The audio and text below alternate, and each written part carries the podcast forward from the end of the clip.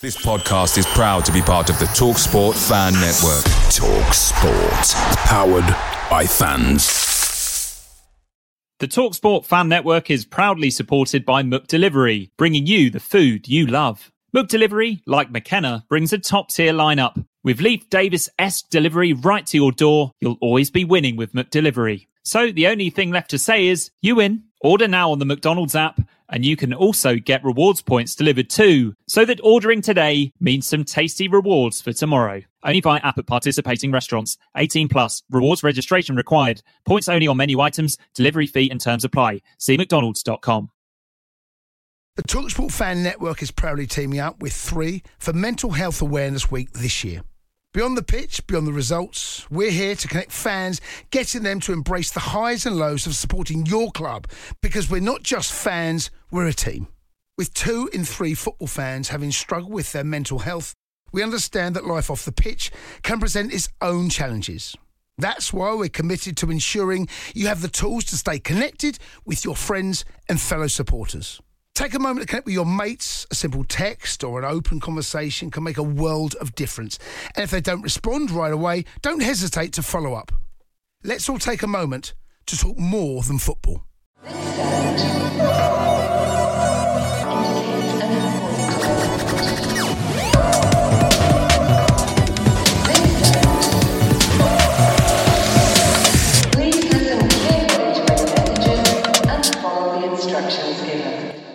Hello, everybody. Welcome along to the second of our TWTD Blue Monday collaborations. And you will see by the man in the large picture that you probably want me to shut up and for him to start speaking very, very soon because you will see former Ipswich Town player and current under 23 manager coach. I'm sure he'll fill us in on that.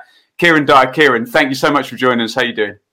I'm good, thanks. I hear that I'm the second guest. Who was the first guest? Phil? Who was the first? Oh, okay. Uh, of course, he's he could be my boss. So yeah, well. Great first podcast. um, so, Kieran, the idea of these collaborations is that Phil's obviously up with the current stuff, and Blue Monday, we like to kind of wallow in the, the past and whatnot. So, what we're going to do, if it's okay by you, because I live permanently in the past, I'm going to ask you some questions about your great career. Um, we'll focus just on the Ipswich stuff. And then, um, if you're cool with that, Phil's going to ask you some stuff about coaching and about um, what's going on down there now. First question I always love to ask footballers because we have our perception from the outside. For those people who've never never saw you play, um, just kind of you know picked up after you finished, how would you describe yourself as a player?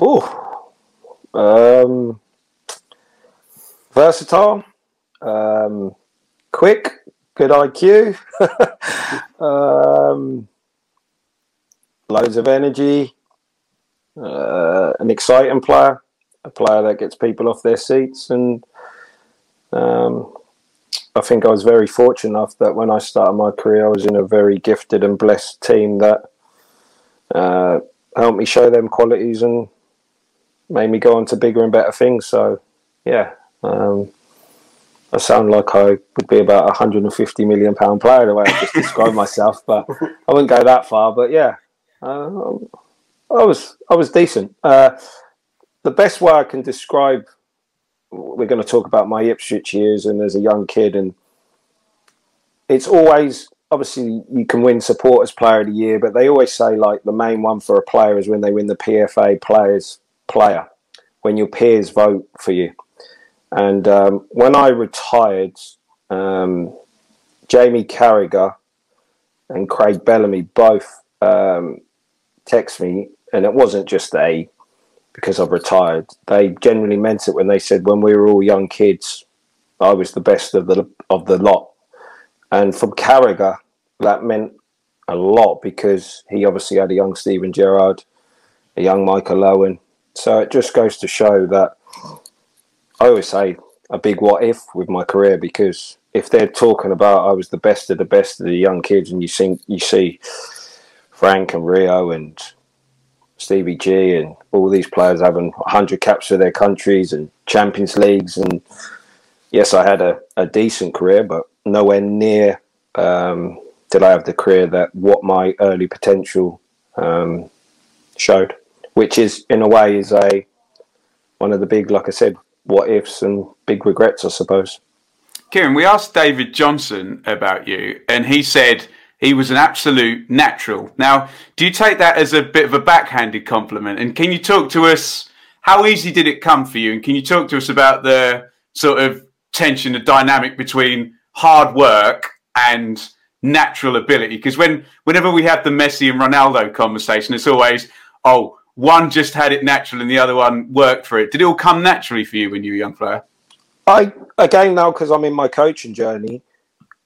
I always say the better players they take instructions in, you only have to tell them once and they get it. And and yes, I, I would say I had natural ability. Um, I think that we, we've talked about my pace and Sir Bobby, I'm sure we'll talk about, said I was basically, I had two, two hungs, two hearts, sorry, and four lungs. He was like, your energy is on a different pl- platform. So my physical gifts were, were, naturally there, but I think I was one of them players that a coach only had to tell me once and I would pick it up straight away.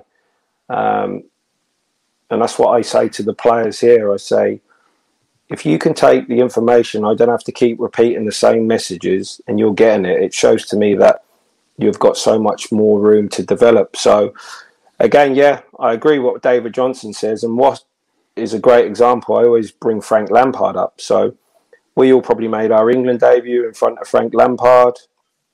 He was probably one of the, the last ones to make their England under 21 debut. We all made our England under 21 debut before him and listen, he obviously the career he's had is Chelsea's all-time top goal scorer, but his was all down to work ethic.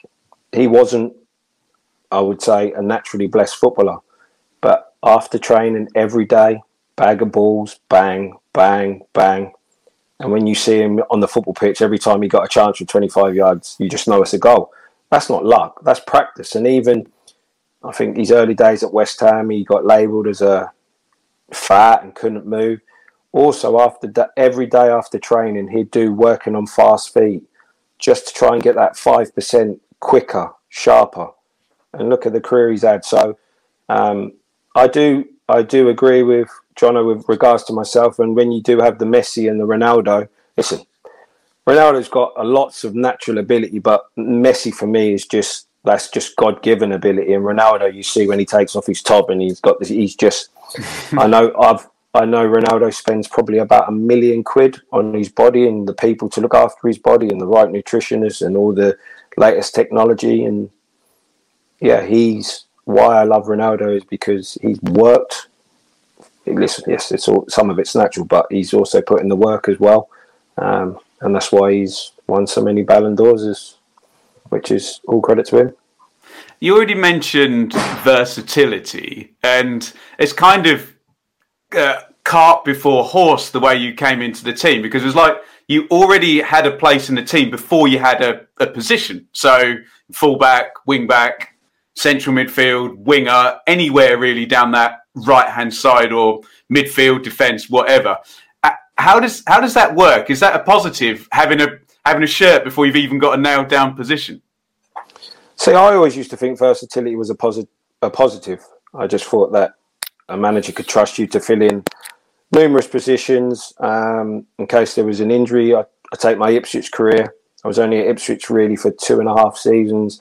I played left back, I played right back, I played left wing back, I played right wing back, I played all of the central midfielders, whether it be as a two, whether it be as a three. I played right wing, I played left wing, I played off the striker. So I played everywhere in such a. And I always used to think that is a, a blessing in disguise. But then when I got left out of the Euro 2000, 2000 squad with Kevin Keegan, when he came to that old dreaded knock on the door and uh, you're basically waiting, you're at the with your eye like through the thing when you hear noise coming and like I see him knocking on Rio's door, and I thought, oh, Rio's not made the squad. And then all of a sudden, I could hear the footsteps getting close. I thought, oh, here come the dreaded news. And he's pulled me in, and he said, I honestly don't know what your best position is. And he see it as a kind of, I really don't know if you're a right back, a right winger, a centre midfielder. So it went against me, and even later on, later on when we talk, even with the the Bobby Robson fallout with the right wing, it was like as my career went on, I was always in a way like the fall guy. Oh, Kieran can play there. We've got a strong team, so well, okay, Kieran's yes, he wants to play here, but he can do a great job at the right wing, or he can do a great job at left wing, or he could do a great job. So I find I found that towards the later part of my career when you really want to nail down a position and get that consistency because when you're playing so many different positions, it is hard to get that consistent level going. So um, at the start, when I was a young lad, you, I was buzzing to play anywhere to be in the first team. But as my career developed, I hated that I could play anywhere because I was often the fall guy. Fascinating. Um, In your sort of breakthrough season, you played 50 games and you're still a teenager. If you were managing yourself now in 2021 and you had this talent who, like you said, play anywhere, great physical gifts, would you be playing him for 50 games that earlier in his career? It's a good debate. Um, again, if you look at, especially people with real pace, if you look at my career, Jonathan Woodgate's career, Ledley King's career, Michael Owen's career, like I said, I played so I played about hundred and odd games for Ipswich, and like I said, two seasons really. Uh, the the first season when I broke in, which was the half half a season, I was it was always me and Richard Naylor on the bench, and I'd get the odd start. But to play two two years of, like you said, 50, 50 games a season, not even Premier League play, players do that now. They get rested, they get rotated.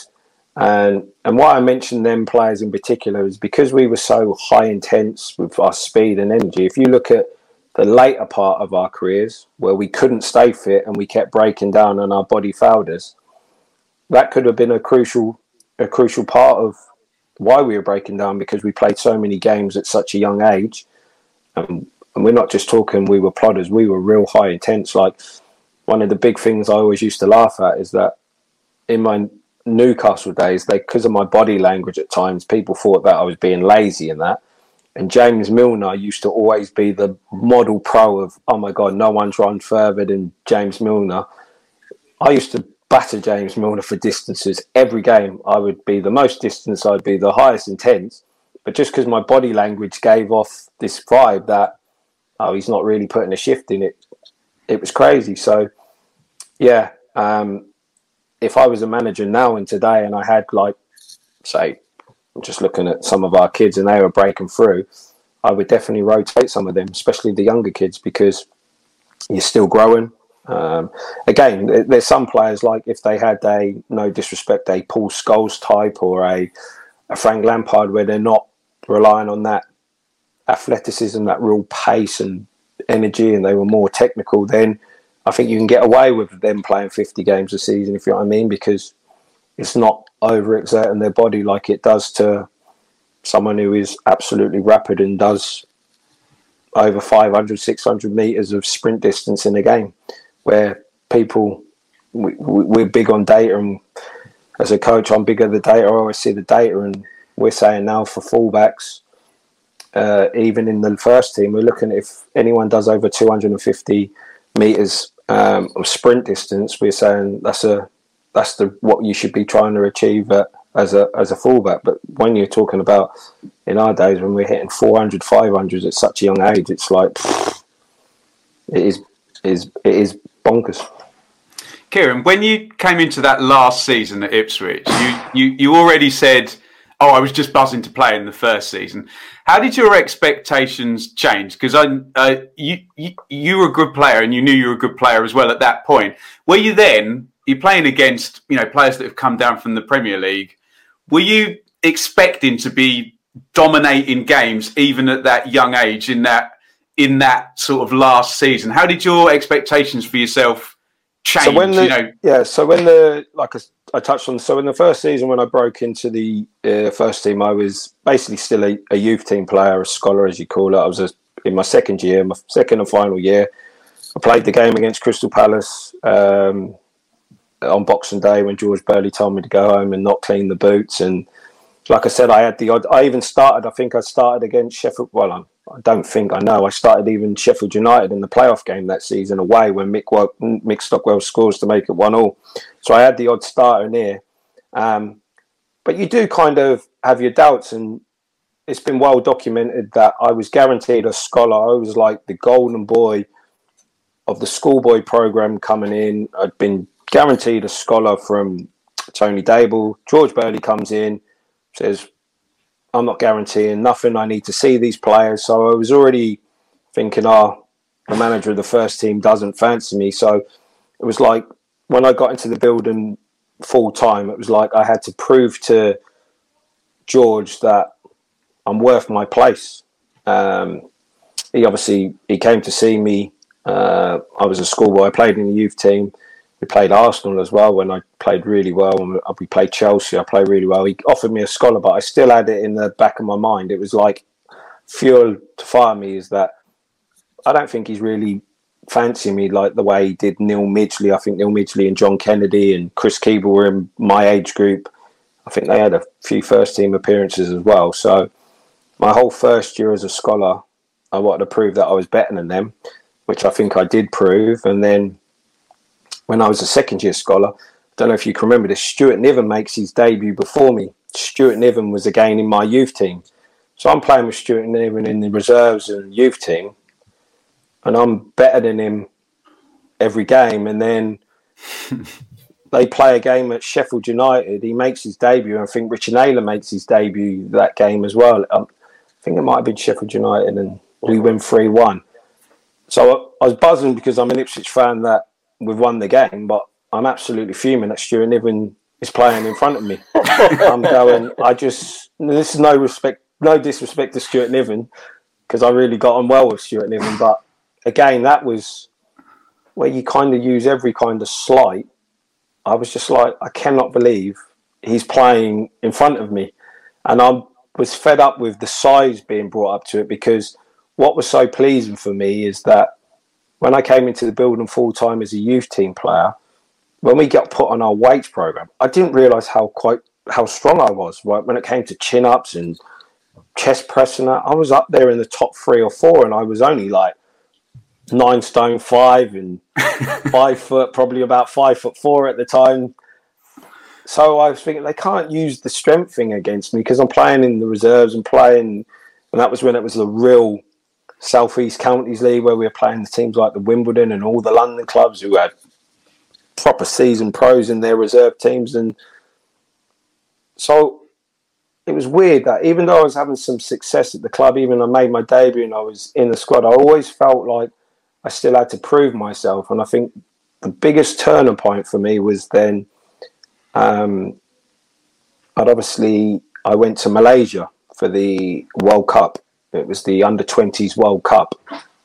Uh, Richard Wright was meant to be in the squad, and I think George pulled him out because he played a whole f- season and he wanted to protect him. And I went, and then obviously when the squad list came through, and you see Michael Owen, um, who just scored his first Premier League goal about three weeks before at Wimbledon. I remember watching that game on Match of the Day, and we've got Jamie Carragher from Liverpool, and Danny Murphy was at Crewe but was now signing for Liverpool, and John Curtis uh, at the time was, we all knew about John Curtis. He was a Man United boy, but he was like meant to be the best of the best. And me going there now, and oh, oh even Richie Humphreys. Remember Richie Humphreys from Sheffield Wednesday? He had an unbelievable first season in the Premier League. He scored some world class goals. So here I was from Ipswich Town, and I'm now with the elite of what I thought with the young players of the Premier League. And I was like, first couple of training sessions, I was like, I'm better than these. That's the kind of. Uh, honestly, I thought, all right, Michael Owen was very special, but everybody else, I thought, I'm as I'm as good. So that season, when I came back to pre-season, that being with the Premier League, and like you said, the teams that were rele- getting relegated from the Premier League, I knew I could hold my own, and that put me in good stead. And it was it's quite funny because the first couple of training sessions when I came back and it was pre-season and George, I was playing right back that season because Gus was injured and I must have said something back to George and he was like, "Ah, "I've ah, been away with England, think you know it all," and da da da da da. The way they used to ground. Obviously, it was a lot more animation and swear words, but the way you they could ground us back down was we can't even do that no more. And I just thought, like I said, I was very lucky that I did have George and I did have the senior players that they could ground you. Um, and obviously, as my career went and the, the more famous and the more better and the England, I lost that sense of grounding because of all the money and what comes along with it, which again is a great shame. Um, but yeah, Ipswich, I could never get ahead of myself, especially with Simon Milton. Simon Milton was like my mentor. What a guy he was, and um, I would say Milt's biggest strength is that, like I said, he could fit into any clique. So you'd had the George, the Geraint Williams, George Williams, and the older crew playing Hearts. He could even he could sit there for two hours having a conversation. There, come at the back of the bus with me and David Johnson and Richard Wright, and he was just an incredible guy.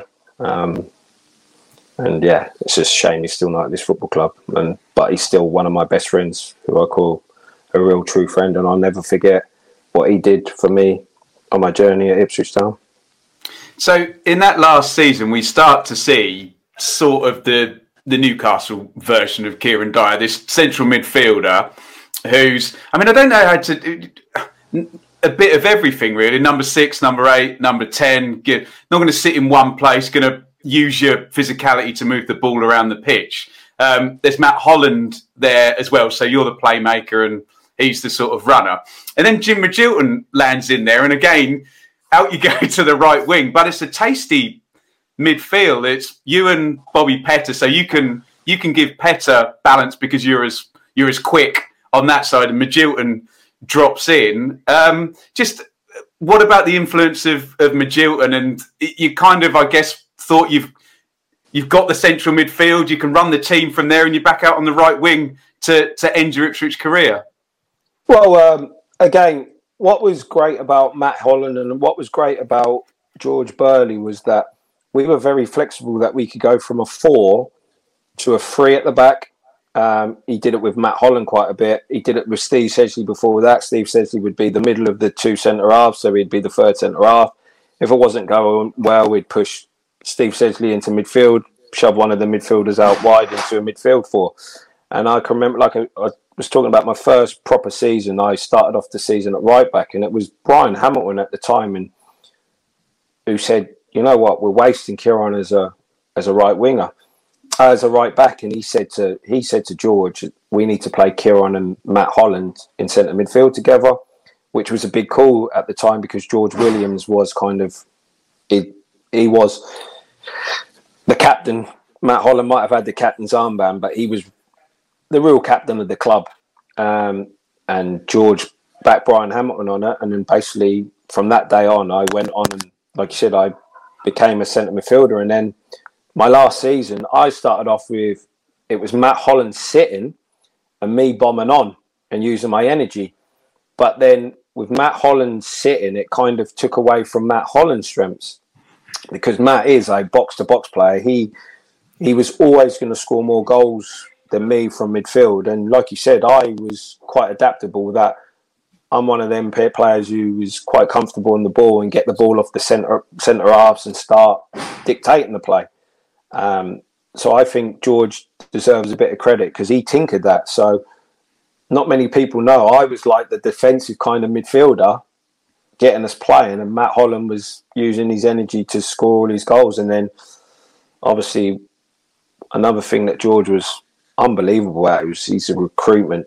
As a manager, I, I've been quite lucky to see how the new manager and Paul Cook and I was around Mick McCarthy and you, you live and die by your recruitment and George Burley's recruitment and when he got Jim Magilton in, I'd never even heard of Jim Magilton. I swear to God, I'm like, Jim Magilton, a Sheffield, I think it was Sheffield Wednesday. I was like, he's Sheffield Wednesday reserve team player. What the hell is George thinking? And then, like, he came in like and that. was just, he was incredible. And um, there was a lot of games though where we would play the three of us in midfield. We'd play three at the back, um, and me, Jim, and Matt. And that for me, that midfield three had a, a bit of everything. But again, like you said, I think George realised that Bobby Petta caught fire and the last part of that season, and we had to have Bobby Petta in the team. You can't have Bobby Petta playing as a wing back, so we would resort back to a four, and um, he played Matt, Jim, and uh, me on the right. Um, and again, if you look at that midfield four, it's got a bit of everything. And um, yeah, we how we didn't get promoted that season was it was criminal, really. Blue Monday are delighted to be partnered with Talksport Fan Network and NordVPN, giving you the best possible offering for browsing the internet securely. NordVPN opens up global streaming options for content not available in your region by switching your virtual location quicker than Wes Burns running down the wing. NordVPN acts like your cyber Sam Morsy whilst online, protecting your personal data and sensitive info like passwords and credit card details from falling into the wrong hands. For about the price of an ITFC match program a month or a Blue Monday Telegram subscription, you can get yourself a NordVPN account which can be used across six different devices. If you need to rapidly change direction like Omari Hutchinson, there's a 30 day money back guarantee. To get the best discount off your NordVPN plan, go to nordvpn.com forward slash Blue Monday or click the link in the podcast or YouTube subscription to be taken straight there, supporting us here at Blue Monday in the process. Away days are great, but there's nothing quite like home comforts. The same goes for McDonald's. Maximize your home advantage with McDelivery. You in? Order now on the McDonald's app. At participating restaurants, 18 plus, serving times, delivery fee and terms apply. See McDonald's.com. The Talksport Fan Network is proudly teaming up with Free for Mental Health Awareness Week this year. As football fans, we often pride ourselves on knowing everything, from which substitution can turn the game around to the quickest route home to beat the crowds. However, when it comes to discussing feelings with our friends, we might not always feel as confident. That's why we're here to equip you with the right tools so you can reach out to those who can help. If your mates are struggling, let them know that the Samaritans are free to call on 116 123. That's 116 123. They are there to listen without judgment or pressure 24 7, 365 days of the year. Let's all take a moment to talk more than football. Um, to lose at home to Crewe was the game that killed us, which was I was so crap that day as well. It's still obviously I, I, I broke my leg. That's I broke my leg towards three quarters of that season, and then I remember we played. I think we played one of the. I think we played Bristol City at home on Sky, and we won one one nil. And George um, and Jim scores the winner, and we basically been we were basically there. We just had to beat Crewe, and I remember we won the game, but I was like, because it was the first real injury I had, and it says people used to say it takes you a while to get over injuries, and because you're young and you're youthful exuberance, you go, it might happen to you. And I can remember playing against Bristol, and I was thinking, I was so crap. I couldn't believe it. I couldn't get my head around it. I was so bad. But we won the game, and then I thought, okay, at least I got 90 minutes under my belt. And then we, like you said, I don't know if it was the next game or two games later, we played Crewe at home. And like you said, we had a midfield of me, Jim, Bobby, Matt, and they had Jermaine Wright. And Jermaine Wright bossed the game. I was hopeless again. I started to question myself, like, oh my god, I'm never going to come back and be any good again. that was that bad. And I always say to Jammer, I got him his move to Ipswich really because I was so crap that day. He came in and uh, replaced me, and the rest is history, as they say. But yeah, I was I really started to go and what is going on here. Um, so I that game against Crewe really hit me because obviously I wanted to play in the Premiership with my hometown club, and if we'd have beat Crewe, we'd have done it. And I'm quite self-critical after the game. Uh, there's no beating around the bush with me if I'm crap. I'll tell it how it was, and I was awful. And I, I can remember then it was the game against Sheffield United um, when it was the we had to win and hope that um, Bradford. Paul Jewell, yeah, Paul Jewell would fuck things up over his part of the thing. And um, I've played really well that day. I got Sky Man in the match, and actually, I think I scored. I did I score the first goal of that game? I might have had two assists. I think Jim puts a great ball over the top for me. I run. I love the keeper. So, and I ended up crying because obviously we knew we didn't make it to the to the Premier League. Uh, we, we didn't go up automatically, but deep down, I was looking forward to the playoffs because that was the first time since I broke my leg where I felt I'm back. And um, yeah, Bolton. How we again? How we lost to Bolton over the two legs? We absolutely. Jono killed us in the first leg. I always say to Jono, bloody hell, you scored 30 goals a season, but you had about 30 chances against Bolton at home and couldn't even take one of them. But uh, yeah, just one. Kieron, it, was, you- it was just never meant to be. Do you think that's the to be. game you're most remembered for at Ipswich, the the second leg, where it, it kind of looked like towards the end of the game, you started to play off the cuff and thought, "I'm going to try and drag the team through here." What what happened in that in that game? Because you obviously you score, and I don't think I ever even saw you head the ball, let alone score score a header from outside I, the did, box. I didn't even know I could head the ball either. To be fair, that was the, probably the first time I ever headed the ball into score from.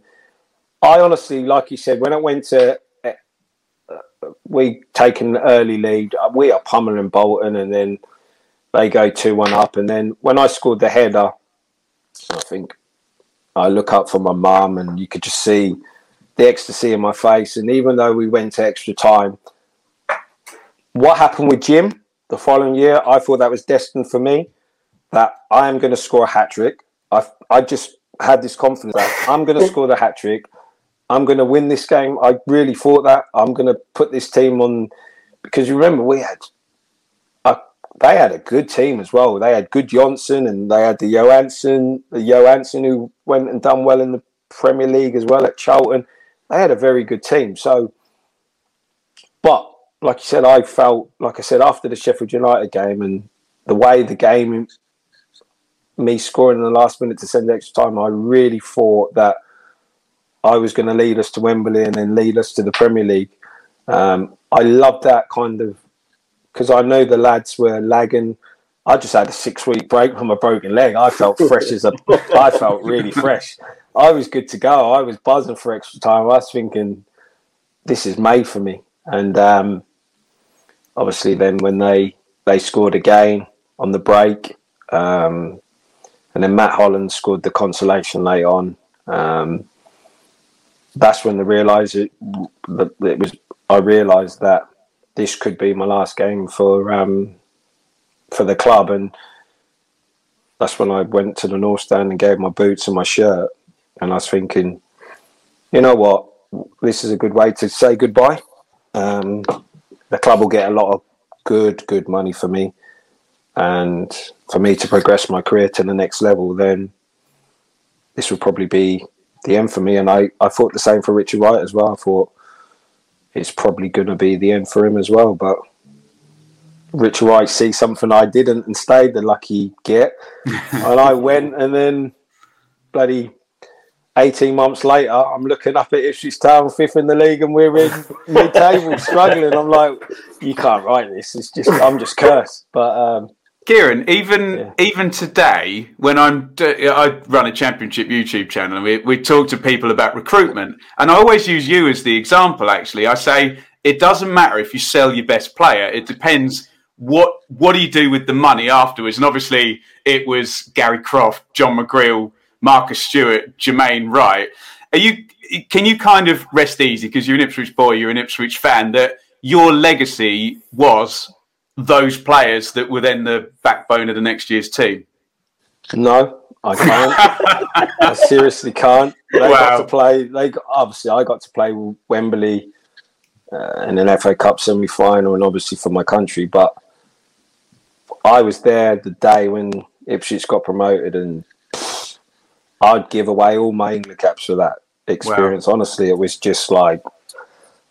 In a way, I'm absolutely. It's game. It's, it's crazy. How can you be an Ipswich fan and all your friends are there, and you're absolutely buzzing, but deep down you're going, "Fucking lucky pricks," and you're jealous. I'm actually jealous of my friends. Like, it's weird to explain that. Like, I'm gutted, but they've just achieved that what I want them to achieve. But I'm gutted because I'm not part of it. But then I'm at a Premier League club. I'm playing for England. I'm on probably quadruple the wages that all they that all of them are on. If you know what I mean. And still, I'm like, I'm absolutely gutted. Absolutely gutted. So um, I like to say that when I'm putting my yeah, when I'm putting on an act and say yeah, they wouldn't have got promoted if they didn't sell me. And listen, if I'd have stayed, you never know, we would have maybe failed again in the playoffs. But yeah, um, I've got very mixed emotions about it because I really wanted to. I've seen what Steven Gerrard. He's had his moments with his hometown clubs. You just think of leaving Jack Grealish now at Aston Villa. He brings them back up, and Richard Wright has sampled that, and I, and I am envious and jealous, and I just, yeah. Um, but again, like I said, if I'd have stayed, we might not. Like you said, if I was to play a five-a-side match against them four players on my own, I'm not gonna, I'm, I'm not gonna beat them. So, if I would have stayed, do I think I was a better player than them four?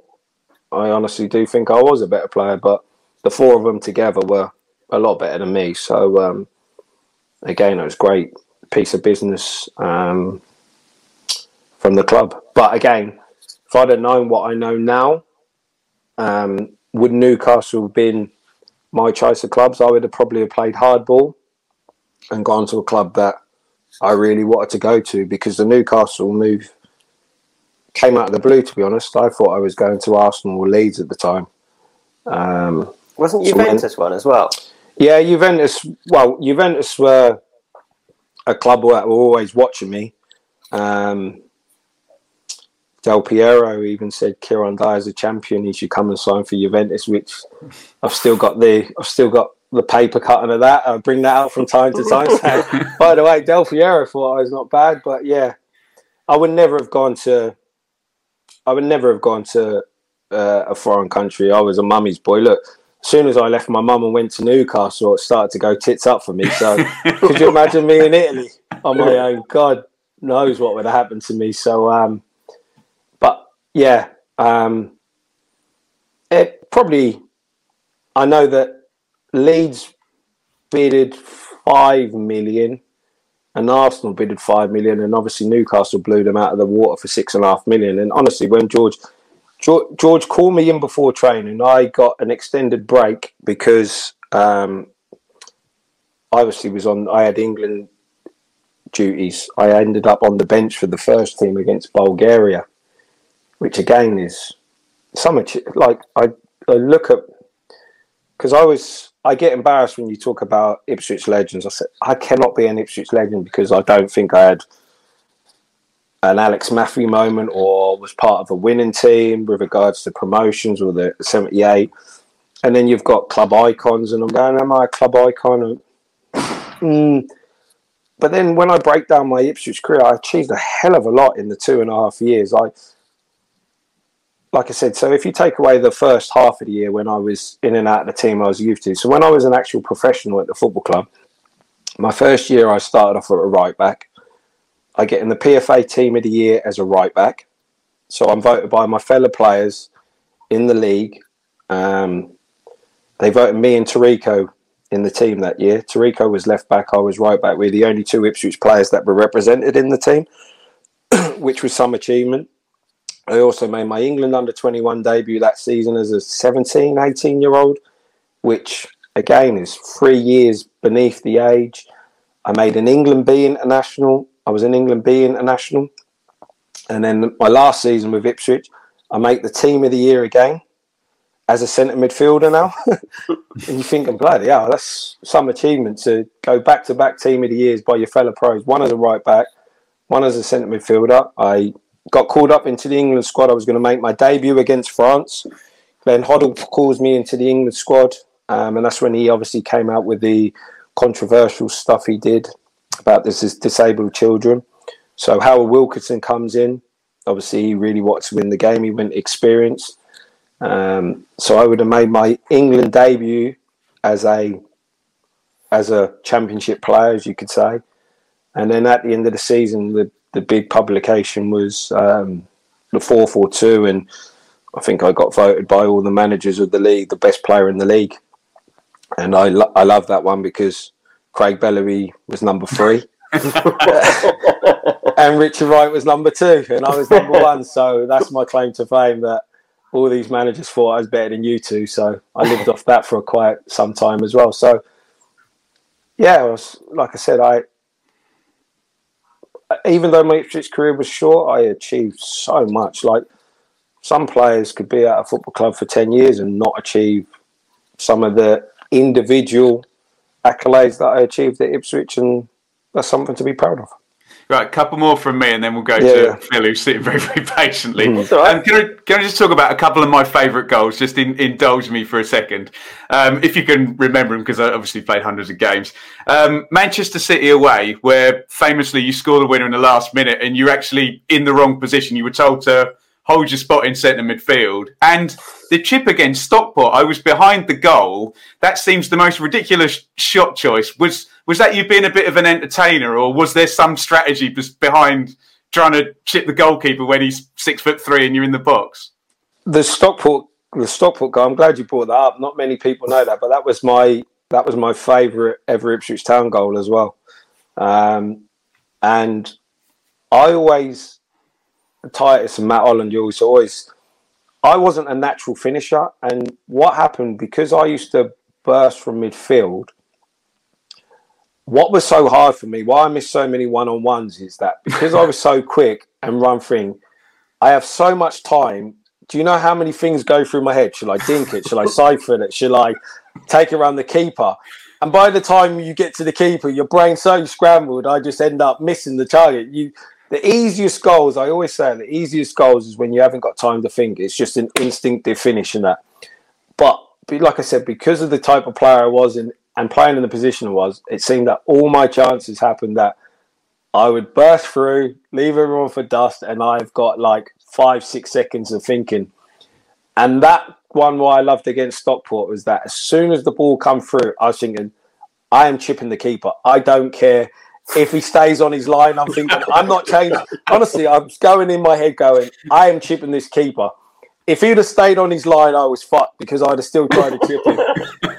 but thank God he comes running out. And then I, like you said, it was a, and we win the game 1 0 as well. So, um, yeah, that was definitely my favourite town goal. And again, the touching on the Man City thing is, and this is even my mantra.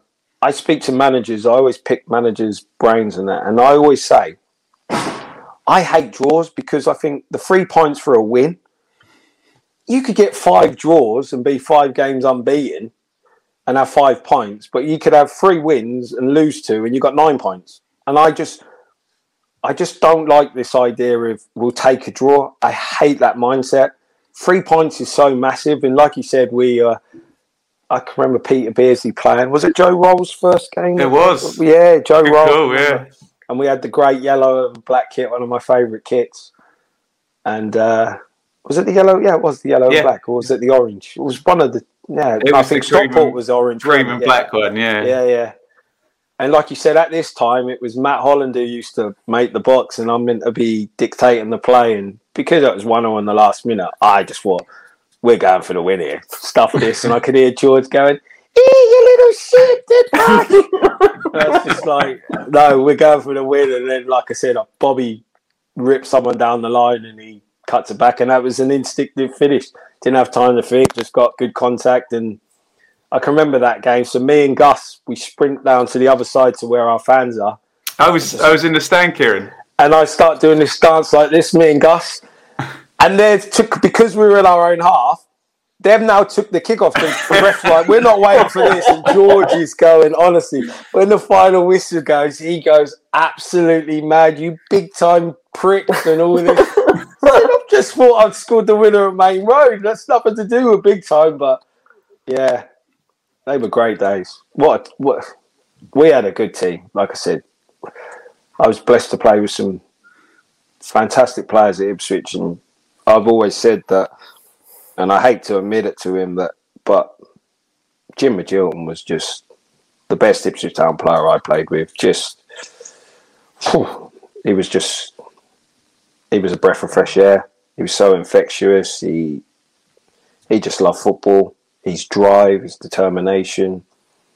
He reminded me. I don't know if players who probably didn't see Jim play, if if they see Roy Keane play and how demanding he was, like I used to see Roy Keane absolutely hammer the Neville brothers, like da da da da. And I'm looking at them, laughing my head off, going, "You are getting some stick." But that's how that's the winning drive that they have. And Jim, I'm not saying Jim's Roy Keane, but he had that same mentality of like he is going to drive everybody up to the standards he want, and he doesn't accept anything lower than excellence. Um, he used to honestly, he used to come out some crackers to Matt Holland. Ah, so when we used to play in midfield together, he used to just go to Matt, right, you've got me and you've got Kieran. Just give us the ball. Tackle, give us the ball and get in the box. just little things like that. And I'm like, you can't say that. Jesus Christ, like, this is Matt Holland you're talking about. He's players playing you. No, he's got to realise we'll do the ball play and he gets in the box and score goals. Stop trying to pass the ball. Let us pass the ball out. Just little things like that. Just he's crazy.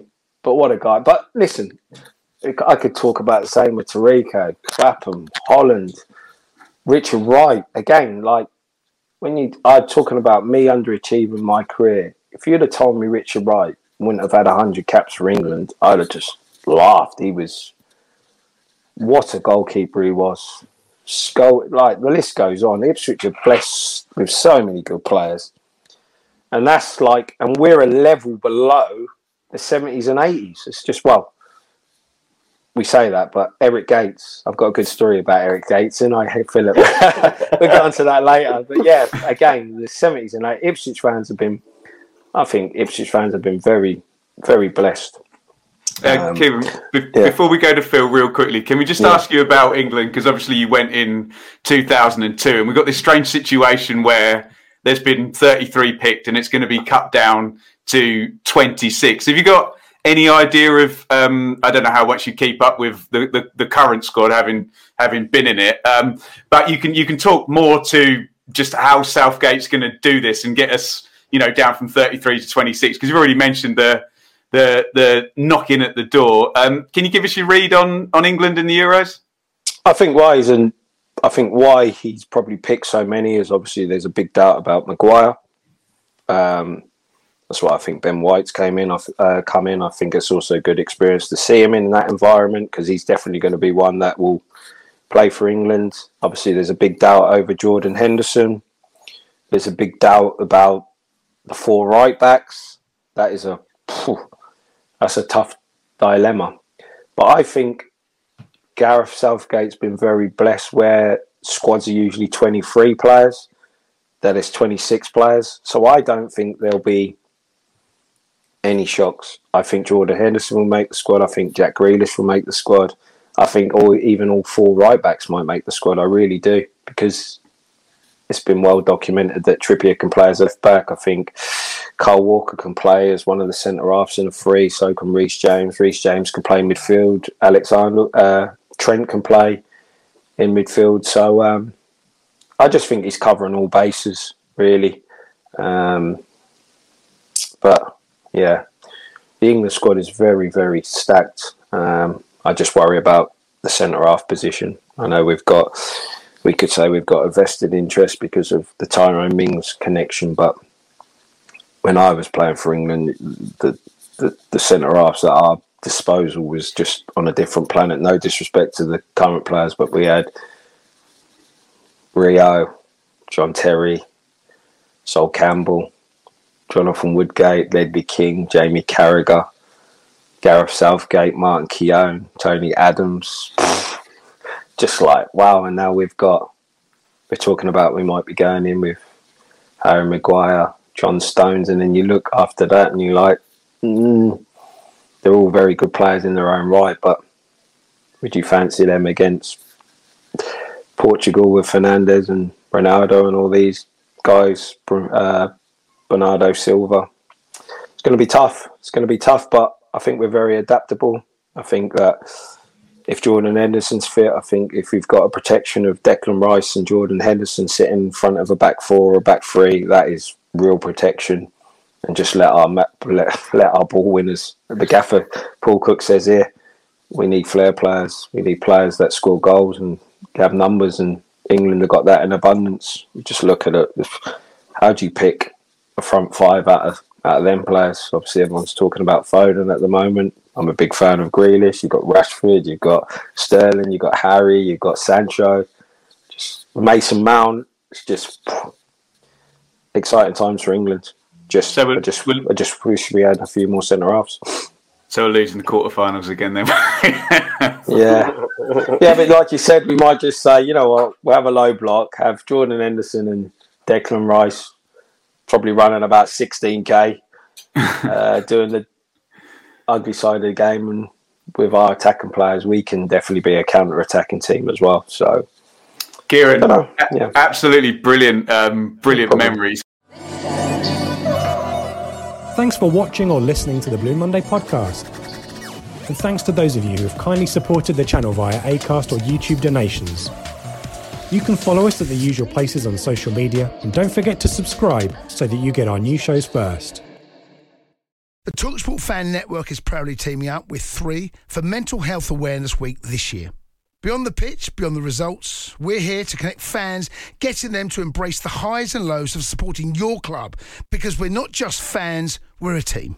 With two in three football fans having struggled with their mental health, we understand that life off the pitch can present its own challenges. That's why we're committed to ensuring you have the tools to stay connected with your friends and fellow supporters. Take a moment to connect with your mates. A simple text or an open conversation can make a world of difference. And if they don't respond right away, don't hesitate to follow up. Let's all take a moment to talk more than football. It's the promotion running. Everyone is gathered round to watch. The McNuggets share boxes are there offering much needed distraction. Your mate's already been booked for double dipping, but in you swoop to steal the last nuggets and claim all three points. Oh, and there is the Harry Clark fist pump to celebrate. Order McDelivery now on the McDonald's app. You in at participating restaurants. This podcast is proud to be part of the TalkSport Fan Network. Talk Sport. Powered by fans.